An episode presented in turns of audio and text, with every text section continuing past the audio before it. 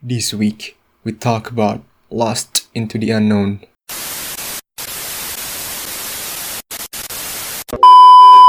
Conversations happen every day, but not every day you can dive in to the deepest issues. Welcome to Podcast Deep In.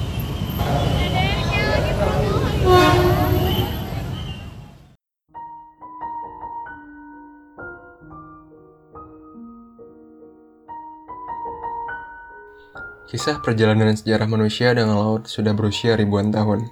Dari membaca sejarah dan mitologi budaya kuno, kita bisa mengetahui betapa pentingnya peran perairan bagi dunia pada zaman dahulu bahkan sekarang. Homer's Odyssey, yang ditulis sekitar abad ke-8 sebelum masehi, menceritakan kisah Odysseus dan perjalanan yang mengelilingi dunia kuno selama beberapa dekade. Dan ia melakukan banyak perjalanan itu melalui laut. Tak terhitung betapa banyaknya kisah kuno lainnya yang terhubung dengan lautan. 400 tahun setelah Homer, sejarawan Yunani Herodotus mencatat kisah Mesir tentang seorang parao bernama Necho kedua. Necho kedua telah hidup dan memerintah dua abad sebelumnya. Necho dikatakan telah mengumpulkan ekspedisi-ekspedisi yang meninggalkan Mesir melalui Laut Merah dan kemudian perlahan-lahan mengelilingi Afrika.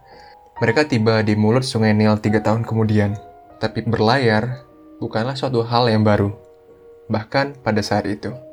Kebanyakan sejarawan berpikir bahwa manusia pertama kali menggunakan kapal layar kecil mirip dengan katamaran atau kapal feri dengan dua lambung. Dan semua itu berawal pada tahun ke-3000 sebelum masehi. Sekumpulan orang memulai migrasi mereka dari pulau Taiwan dan perlahan menyebar ke selatan dan juga ke timur. Seribu tahun kemudian, mereka menetap di negara kita sekarang, Indonesia.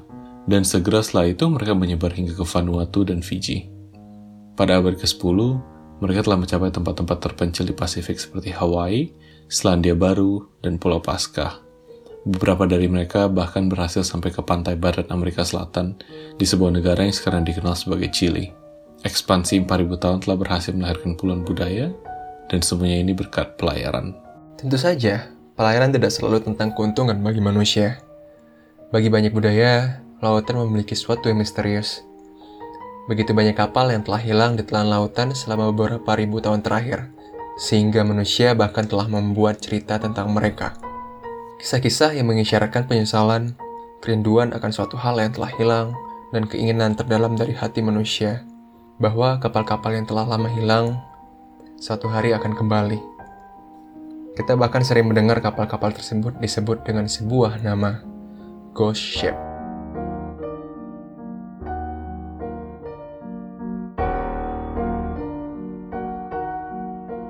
Pada episode podcast kali ini, kami akan menceritakan sebuah kisah ghost ship. Kisah yang berbicara mengenai kapal yang ditelantarkan, kisah yang tak bisa diabaikan oleh sejarah.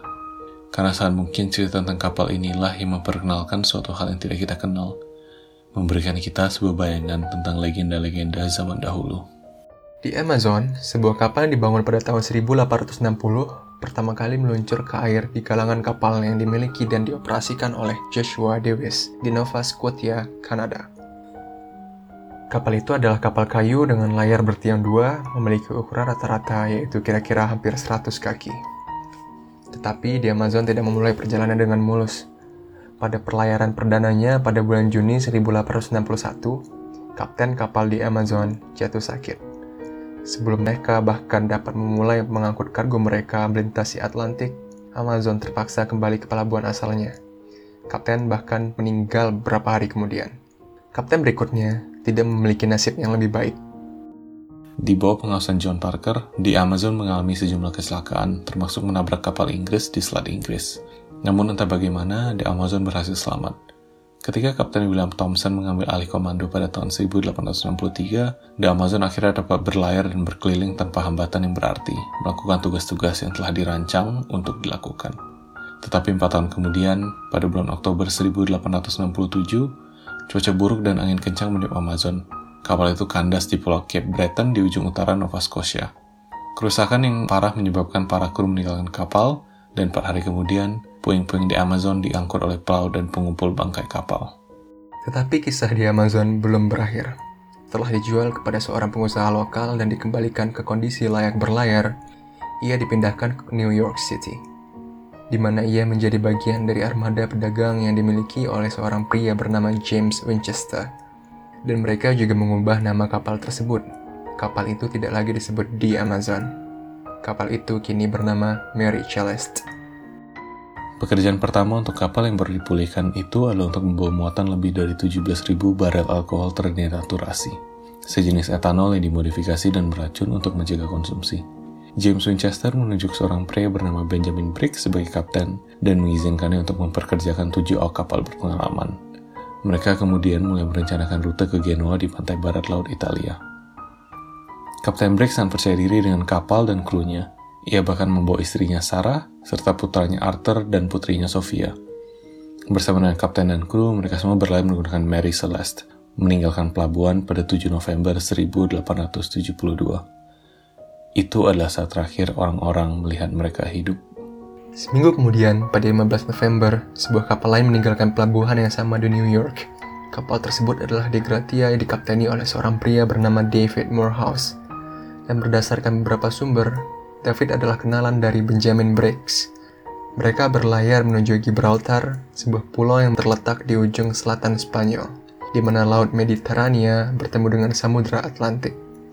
Rute itulah yang menempatkan mereka pada haluan yang kira-kira sama dengan Mary Celeste. Sebulan kemudian, pada tanggal 4 Desember, De Gratia berada di lepas pantai Portugal ketika krunya melihat sebuah kapal di sekitar 6 mil jauhnya. Ketika mereka semakin mendekat, semua orang bisa melihat nama di buritan kapal tersebut. Mary Celeste. Dari kejauhan, mereka melihat bahwa layar dalam kondisi buruk. Beberapa palka geladak terbuka lebar, dan tidak ada satupun skoci di kapal. Morehouse memerintahkan dua krunya untuk mendayung dan menyelidiki. Mereka menemukan kabin bagian dalam kapal yang basah terobek-kabrik seolah-olah telah diterjang oleh badai. Pedang Kapten Briggs juga ditemukan di bawah tempat tidur. Kompas kapal rusak dan ruang kargo dipenuhi air yang tinggi sekitar tiga kaki.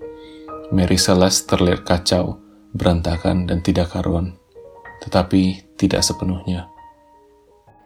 Palka telah tergenang air, namun semua barang berharga masih di atas kapal, yang berarti ini bukanlah ulah dari bajak laut. Dan dapur kapal juga rapi dan teratur, tanpa tanda-tanda bahwa ada orang yang bergegas keluar tanpa persiapan. Setelah kru de Gratia mencari seluruh kapal, tidak ada lagi hal-hal mengkhawatirkan yang dapat ditemukan. Para kru dan penumpang Mary Celeste hilang begitu saja. Pada akhirnya, Morehouse memutuskan untuk membawa Mary Celeste ke Gibraltar, di mana ia mungkin bisa mendapat bayaran sebagai upah penyelamatan kapal tersebut. Butuh seminggu waktu layar tambahan bagi kru De Gratia untuk sampai ke tujuan. Tapi, akhirnya, Mary Celeste tiba di pelabuhan, mengakhiri perjalanan misteriusnya.